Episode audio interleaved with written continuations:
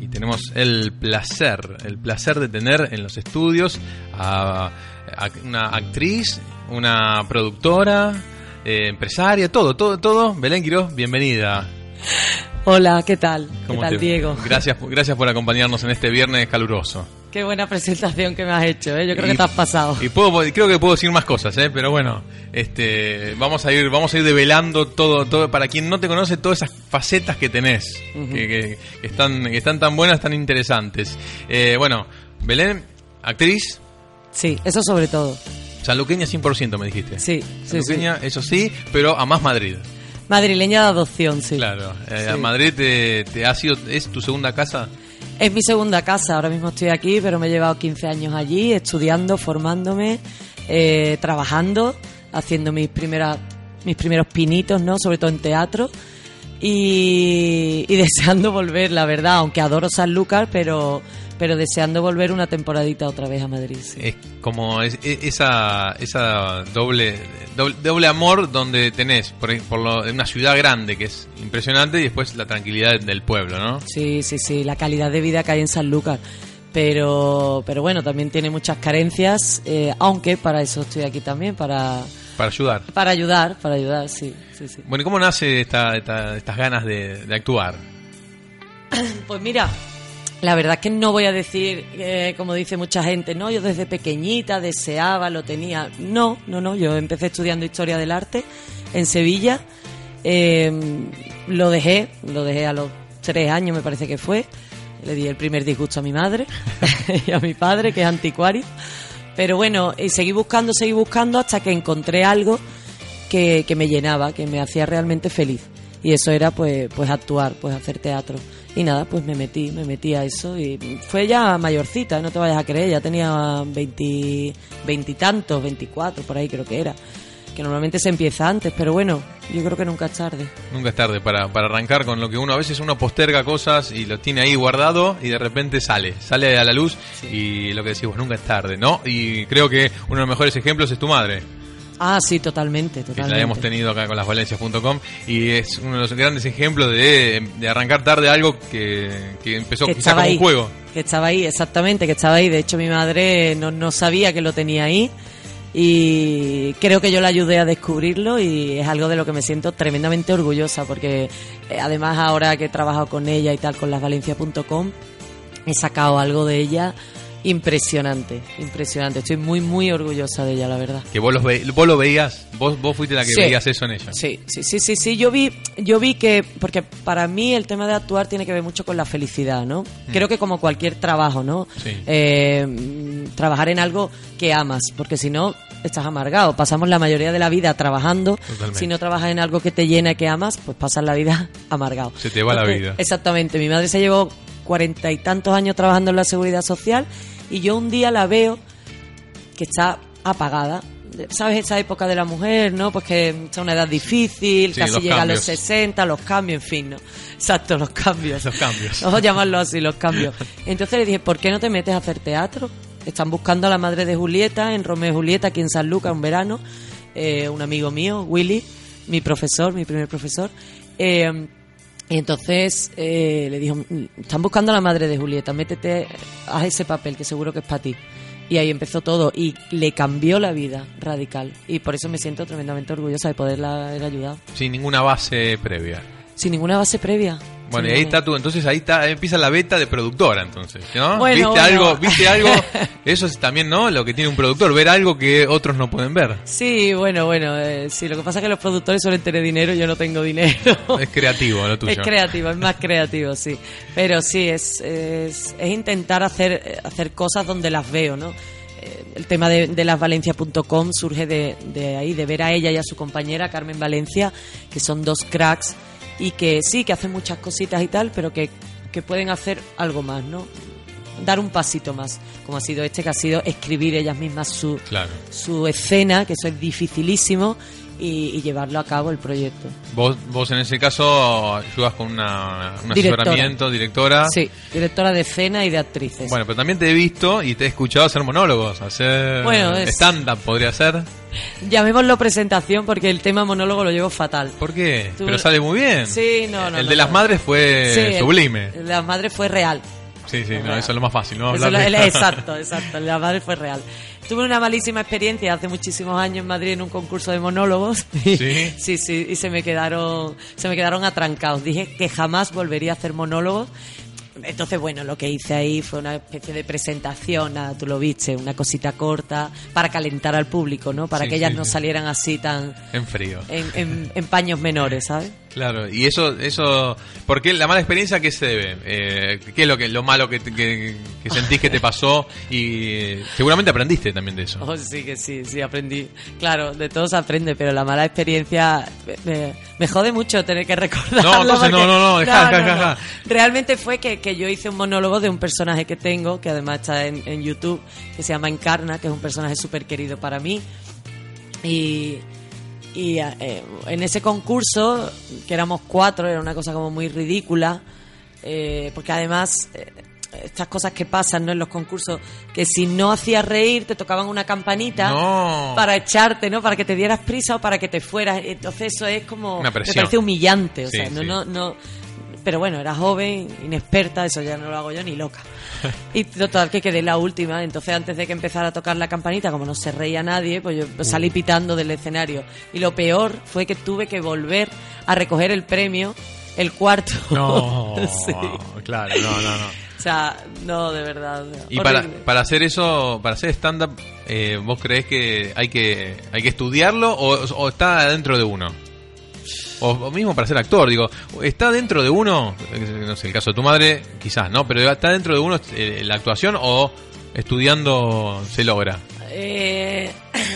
No lo sé, verás, es que tengo, por ejemplos que tenemos en la tele, sobre todo en las películas. Sí, también, por eso. La cosa está ahí, hay un debate abierto bastante curioso con eso, ¿no? Yo veo gente que verdaderamente lo lleva dentro, que no le hace falta estudiar, que no... que vienen de familias, yo qué sé, tipo los Bardem, los Guillén Cuervo, o sea, toda esta gente lo nace, se ha criado entre bambalinas, ¿no?, que se dice. Luego sí que es verdad que hay gente que empieza en el teatro porque tiene un problema de timidez, y para romper esa timidez con su vida diaria, y al final terminan siendo grandes actores. Empiezan estudiando y terminan siendo grandes actores. Y luego hay gente que sale de la calle, que ni estudia nada, pero tiene una suerte tremenda porque tiene unos ojos azules preciosos, claro, o un porte maravilloso y bueno, y están ahí, y tú dices, ¿y por qué están ahí? Claro. Cuando podría estar otra persona. Entonces el debate es bastante complicado. Claro, porque tenés la persona que vende por su estética, la persona que vende por su actuación y bueno. Y la que vende por su apellido, claro, y la que vende. Entonces es bastante complicado. No deja de ser un comercio. Exacto. No. Yo he visto grandísimos actores haciendo teatro de calle, como yo digo, teatro de pobres. Y que digo, madre mía, pero cómo no están esta gente haciendo películas, ¿no? Y luego ves a muchos actores que hacen películas y no se atreven a hacer teatro. Claro, porque ahí hay que enfrentar a la cuarta pared. Exactamente. ¿No? Y qué fue Jorge Eines ¿no? Sí. En tu vida. Pues mira, Jorge Eines fue un argentino. ¡Epa! Como los grandes profesores de interpretación que hay en Madrid, que son todos argentinos. Jorge Eines, Juan Carlos Corazza... Cristina Rota, pues fue el maestro para mí. Sí que es verdad que yo también tuve ahí mi par de años en Juan Carlos Corazza, que también fueron muy muy buenos, ¿no? Pero Jorge Eines sí que me enseñó una cosa primordial, que es creer en mí. Tan difícil a veces, ¿no? Tan difícil. Luego me enseñó, me tuvo de ayudante también unos años a su lado, fui su ayudante, entonces aprendí también a enseñar, ¿no? A dirigir un poco lo que es la dirección de actores, ¿no? Claro. Y eso me encanta. Tarea difícil también, ¿no? Muy difícil porque también tienes que hacerles a ellos ver que tienen que creer en ellos. Claro. No solo darle las pautas, sino porque no tirarle por tierra todo el trabajo, sino darle la vuelta a su trabajo de manera que el trabajo salga y que ellos se sientan contentos, ¿no?, satisfechos. Entonces, para mí es mi maestro. Y de hecho, a la vista está que tiene, no sé si son 6, 7 libros, claro, que todos los actores los tenemos como una guía. sigue haciendo teatro, sigue haciendo giras por Sudamérica y en España también, o sea que está inactivo. ¿Y seguís en contacto con él? Sí. Sí, de hecho en Madrid vivíamos muy cerca, allí en el barrio de La Latina, y me lo encontraba a menudo. Y de hecho alguna vez me ha dicho, jo, a ver si vienes y vuelves, te pasas por el estudio y hacemos algo y ves a los alumnos. Y nada, y bueno, pues volveré y lo haré. A veces los otros trabajos no te dejan mucho tiempo, pero bueno, volveré. Claro, el tema es poder coordinar todo para llegar, porque además, como decías antes, hay que trabajar quizás de algo que uno no está tan contento o no le gusta tanto para poder desarrollar la otra actividad que sí a uno... Y pagar el alquiler le hace bien. Y todas esas cosas. Claro, y sí. de Madrid, ¿cuál es el mejor recuerdo que tenés o lo que más lo que te llevas, lo que atesorás de Madrid? De la parte profesional, ¿no? Sí, pero de la parte personal... No, eso todo, no nos vamos todo a meter, ¿eh? No me gusta hablar de mi vida privada. Está muy bien.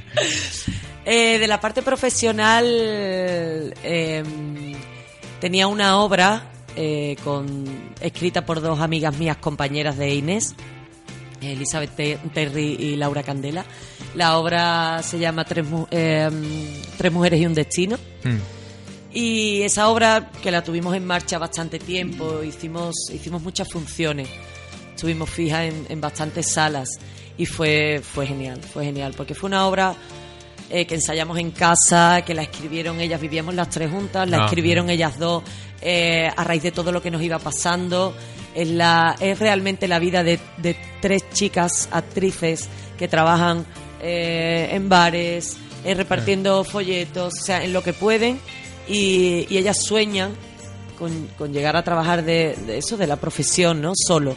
Claro. Y todo eso es un drama total que sufren todos los actores, pero todo llevado a la comedia. Bueno. Y además metíamos en audiovisual trozos de películas muy famosas como El Padrino, Thelma y Louise y este tipo, y las doblábamos, pero con vivencias nuestras. Entonces era divertidísima. ¡Qué bueno! Sí, yo me lo pasaba tan bien. Tenía mucho de improvisación, improvisábamos con el público. Entonces cada día, cada función era totalmente diferente y era una experiencia totalmente nueva. Y eso lo echo muchísimo de menos, la verdad.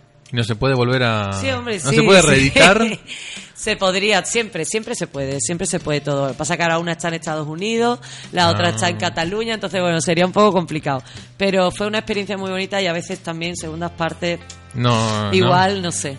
No, y aparte vos no lo podrías hacer si no es con ellas. ¿Sentís que son las personas indicadas? Mira, ellas lo hicieron sin mí.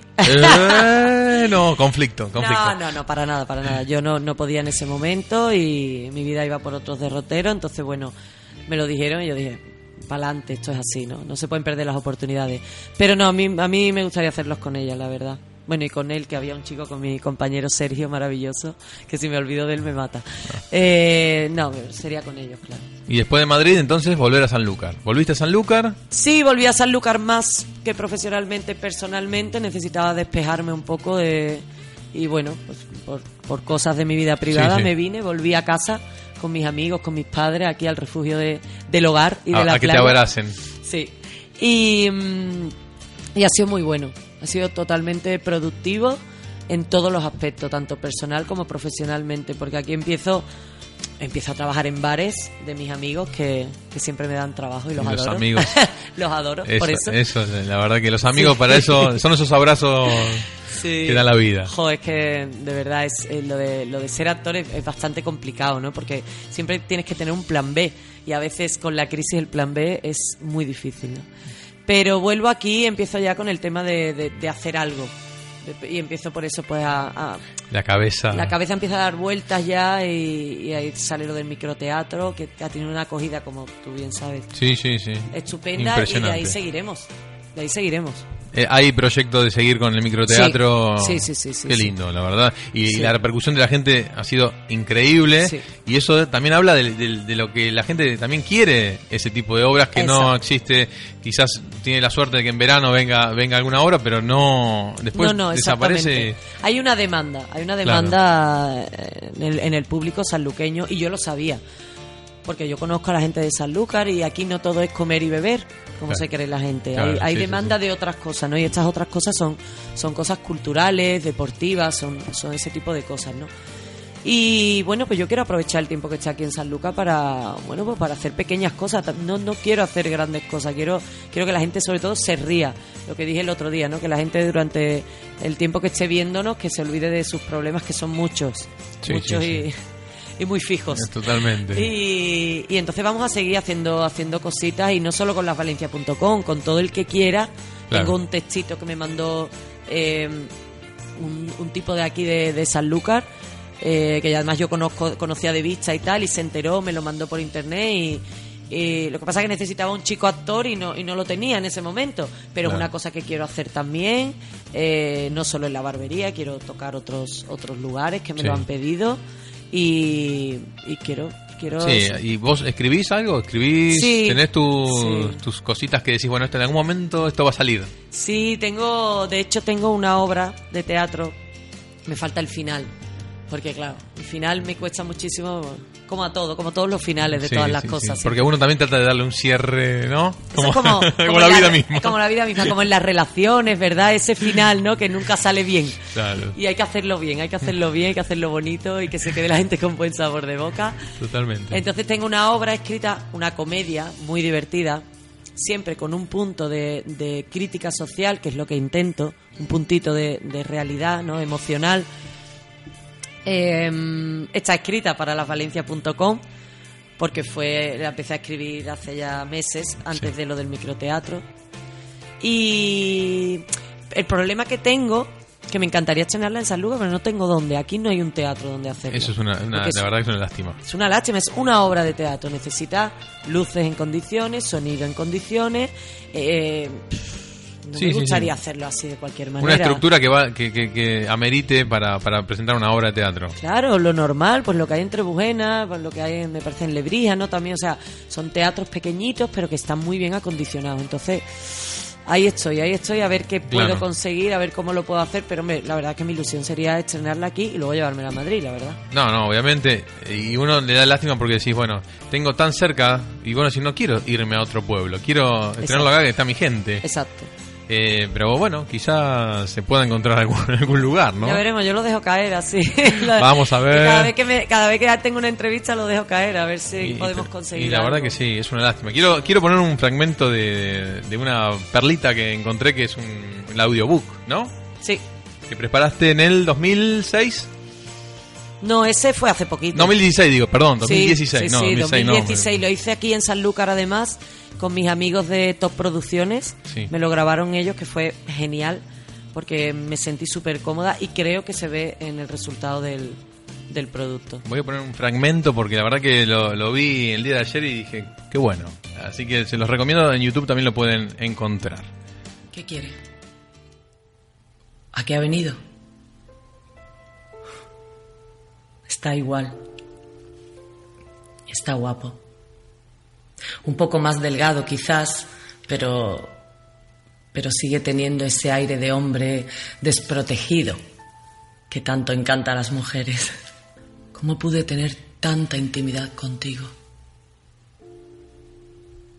Lo quise tanto. Lo quise con locura. Sí, así lo quise. Es que es para morirse de risa. Estuvimos tan íntimamente unidos y ahora lo miro y me parece un extraño conocido.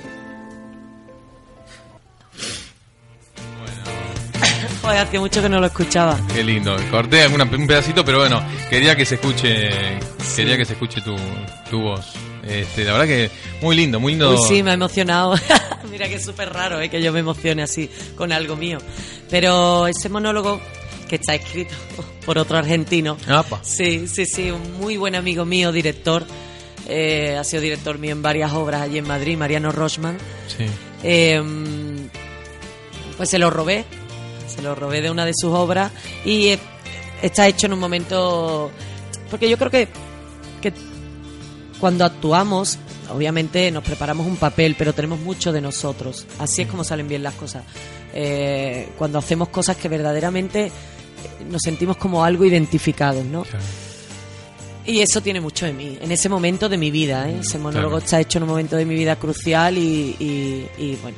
Sí, sí, y así lo interpretaste, sí, ¿no? Sí, sí, sí. Y me salió maravilloso, o sea, lo tengo que decir. Aparte con lágrimas, todo muy real, sí, sí. ¿Es difícil interpretar papeles en los cuales vos no te podés sentir identificada de ninguna manera? Mucho, pero es que ahí está el kit del trabajo, ¿sabes? A ver, a mí me gustaría tener la suerte de que me encasillaran pues como Antonio Resines, que lleva toda la vida, no sé si lo conocerás, un actor español muy conocido, que lleva toda la vida haciendo de él mismo, porque él es así en la vida real, entonces pues eso es una suerte que no todo el mundo tiene, ¿no? Claro. Pero luego hace trabajos como hace Javier Bardem, ¿no? Que se mete en papeles que no tiene nada que ver con él, eso es muy interesante. Ahí se ve el verdadero actor, ¿no? Ahí se ve el verdadero actor y ahí se ve el verdadero disfrute del actor. Sí, y sorprender a la gente cuando te tiene de una manera y de repente te ven en una faceta que es otra cosa y decís, wow, claro, ¿no? Ahí está lindo eso. Sí. Bueno, espera, y trabajaste como ayudante de producción en la película Señor, dame paciencia, que se rodó en Sanlúcar. Sí. ¿Cómo se llega ahí? Pues mira, gracias a los amigos, claro. Bueno, para eso están los amigos. Para eso están los amigos y esta profesión tiene mucho que ver con los amiguismos, desafortunadamente o afortunadamente. Pues me pillé aquí en Sanlúcar el año pasado en septiembre y mi amigo Melele, que es sanluqueño también y trabaja en producción de cine, él trabaja con los americanos, él está ahí, él está más arriba, ¿no? Sí. Pues me dice, oye, mira que me han pasado este proyecto de esta película para rodar entre Madrid y Sanlúcar, y en Sanlúcar necesito una persona local, siempre se busca un local. Y tú, ¿qué te apetece? ¿Tienes carnet? ¿Tienes coche? Tal. Yo dije a todo que sí, yo ni conducía. Ni avión, helicóptero, barco, lo que quieras. Me lo busco. Y nada, y me mete de auxiliar de producción y fueron 5 semanas maravillosas de un trabajo, bueno, sí, yo terrible, creo que no he trabajado tanto en mi vida. Terrible. ¿Primera experiencia era esa? Primera experiencia en una película. Sí. Así que había hecho producción, pero había hecho producción de cortometraje, había hecho algún anuncio, no tiene nada que ver. Claro. Esto era una brutalidad.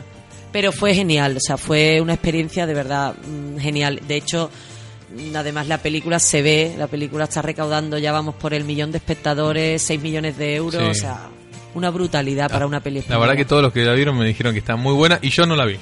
Muy reconozco mal. Que no la vi, muy mal. Pero también reconozco que fui al casting para ser extra. ¿En serio? Sí, y peor de eso, me dijeron, sí, bueno, podés quedar. Y yo en ese momento estaba tramitando los papeles míos, no tenés carnet, claro, no podés quedar. Claro. Y yo dije, no te puedo creer. Sí. Bueno, sí, estuve para ahí. Mirá vos. Bueno, si te sirve de consuelo, en la peli de los, no sé, 200 extras, no sé cuántos extras hubo, 200, 300, 500, sí, no lo sé, yo creo he visto a 3. Es muy difícil, ¿no? Es muy difícil, entonces te lo digo por si te sirve de consuelo. Que no se vea nadie. Todos hemos pasado por eso, por el mundo extra, y yo ya dije un día, mira, no. Yo ya no vengo más porque basta. Para esto ya no vengo, esto es muy cansado. Sí, me imagino. Para no verme ya no vengo más. Pero sí merece la pena ver la peli porque la peli enseña una Sanlúcar limpia, sin drogas, como todos la que la queremos. Exacto. Enseña la Sanlúcar que también existe, no la que es por la que siempre salimos en las noticias, el más paro de la droga y esas cosas. Exactamente, ¿no? Sí. Entonces, bueno, pues a mí creo que va a ser muy bueno para el turismo de Sanlúcar. Sí, porque lo que decís vos, ya recaudó cifras enormes y todo, ya te digo, toda la gente que la vio dice, está muy buena. Sí. Así que, bueno, los invitamos a ir a verla. Y bueno, ¿y a vos qué te dejó como experiencia más buena de haber estado ahí? ¿Qué te llevaste de ese trabajo exhausto, pero...? Hombre, para mí fue un reto. Para mí fue un reto porque... Era Sanlúcar, era mucha responsabilidad para mí. Yo nunca había trabajado en una película de auxiliar de producción. Entonces me dejó muy satisfecha realmente con el trabajo que hice. En todos los sentidos. Es que si te cuento, yo prácticamente no conducía. Yo me tuve que poner a conducir, o sea, a practicar con el coche, porque encima tenía que ir todos los días a comprar, tenía que llevar al equipo, o sea, era una auténtica locura. O sea, yo no dormía de lo nerviosa que estaba, de lo que me esperaba el día siguiente. Luego la relación con los actores fue súper estrecha, porque al ser de Sanlúcar, pues todo el mundo te preguntaba a ti. Claro. No iba a preguntar uno de Madrid que dónde había una farmacia. Claro, me lo preguntaban a mí, entonces entonces todo era como Belén y Belén, y yo estaba siempre para todo el mundo. Personalmente digo que estaba pasando una muy mala época de mi vida, entonces sí, todo eso lo dejé aparcado. Entonces cuando terminó la película me sentí muy satisfecha de mi evolución.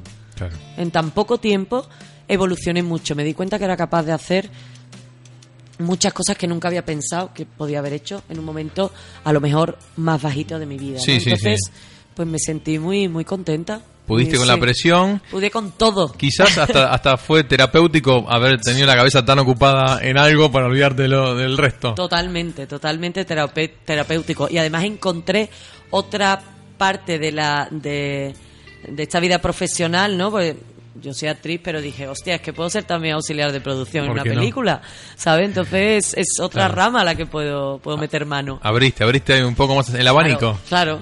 Sí. ¿Y lo volverías a hacer entonces? Sí, sin problema. Totalmente. Y de cabeza. Hombre, yo prefiero estar en la parte de los actores. Claro. Bueno, si no se puede, pues sí.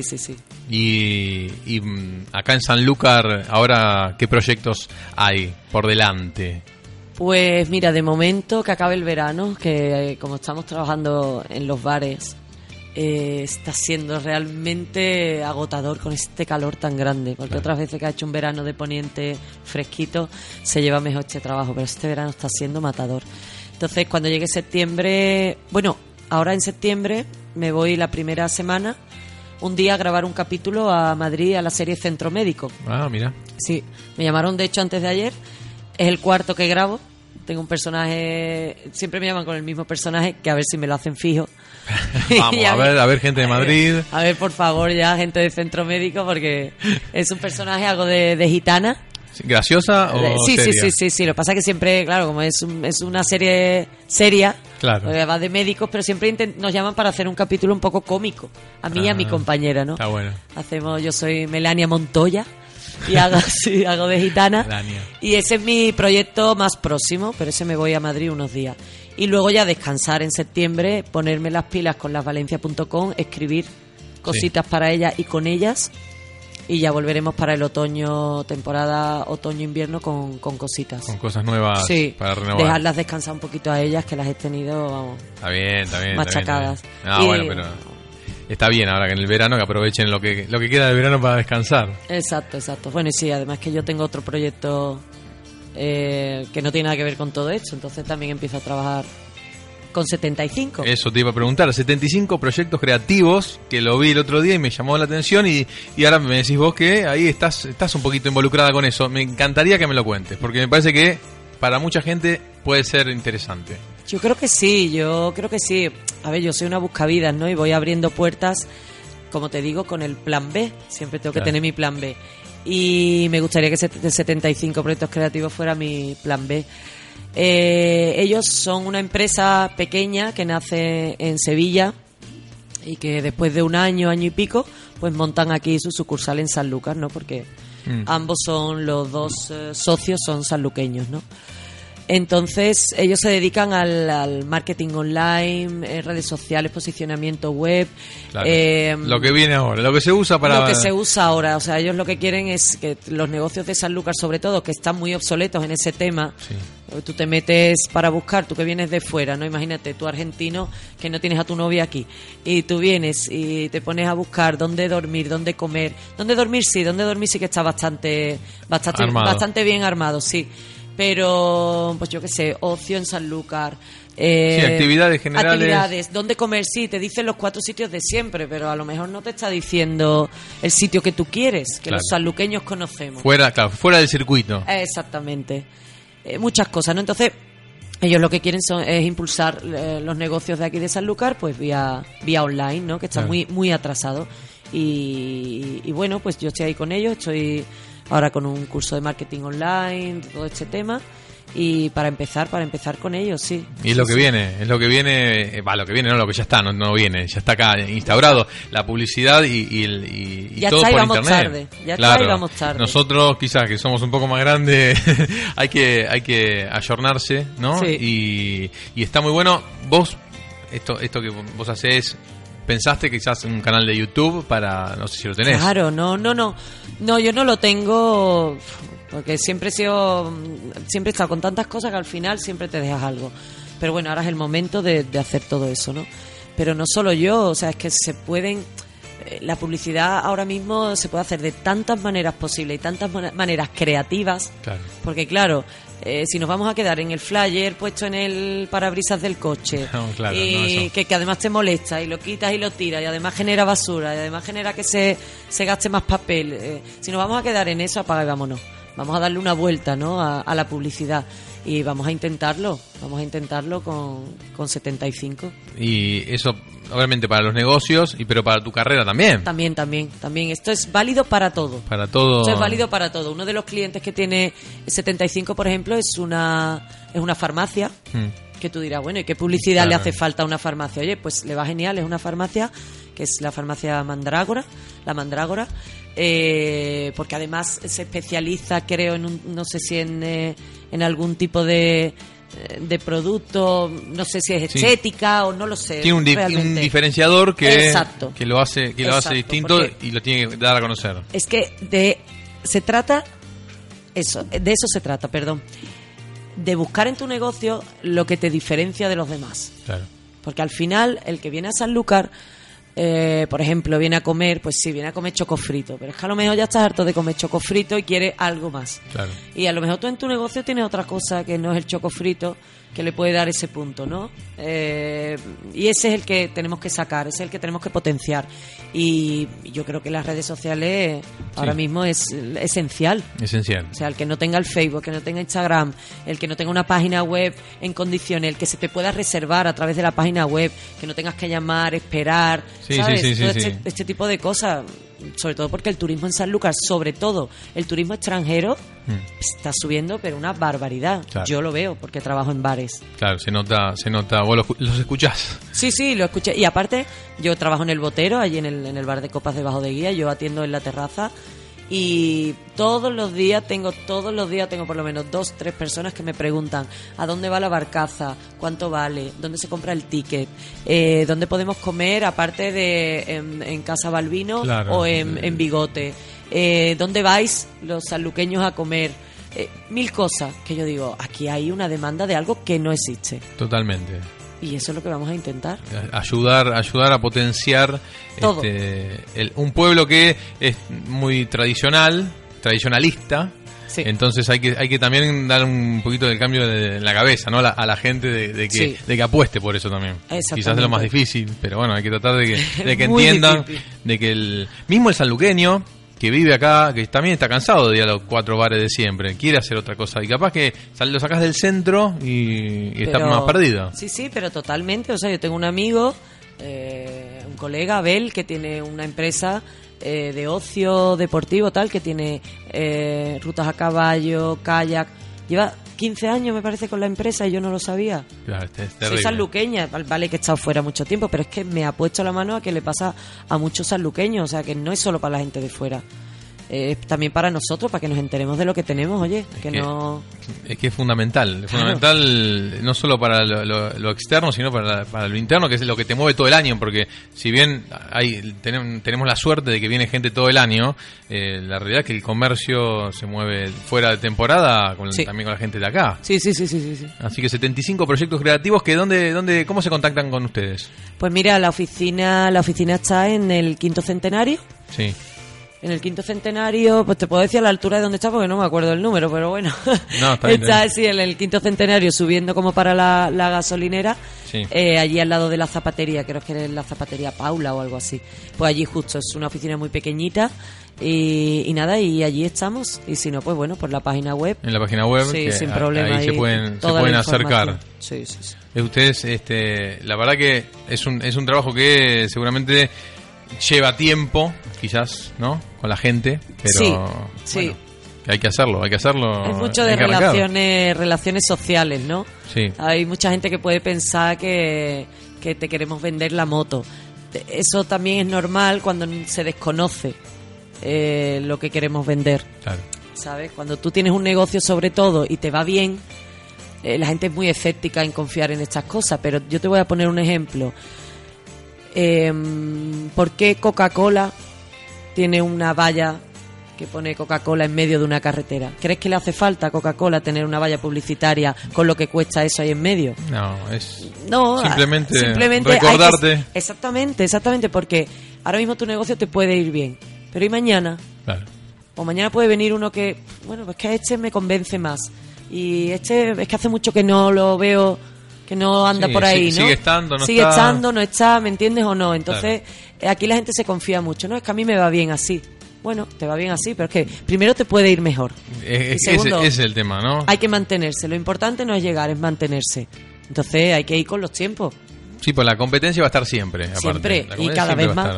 Entonces hay que estar preparado para eso. Exactamente. Bueno, entonces de acá ahora fin de año, terminar un poco de descansar, armar algunas cositas. Sí. Y volver con lasvalencias.com. Sí. Y bueno, y a vos te queremos ver actuando también. Bueno, eso lo llevo peor.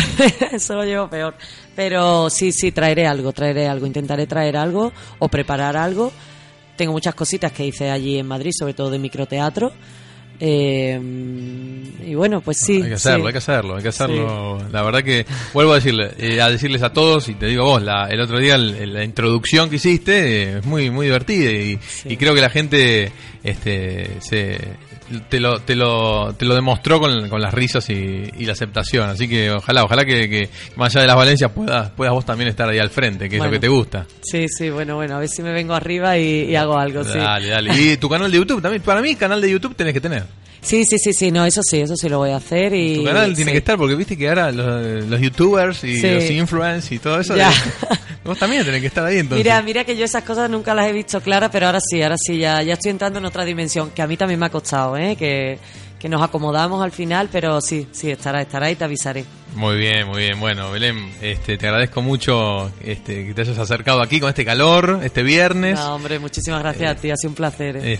Bueno, un placer, y espero obviamente volver a verte en el escenario haciendo alguna de esas cosas tan divertidas, que la verdad que siempre viene bien. Seguro que sí, yo te avisaré. Muchísimas gracias. Bueno, nos vamos escuchando a una amiga, nos vamos escuchando a Lindsay y tengo la llave.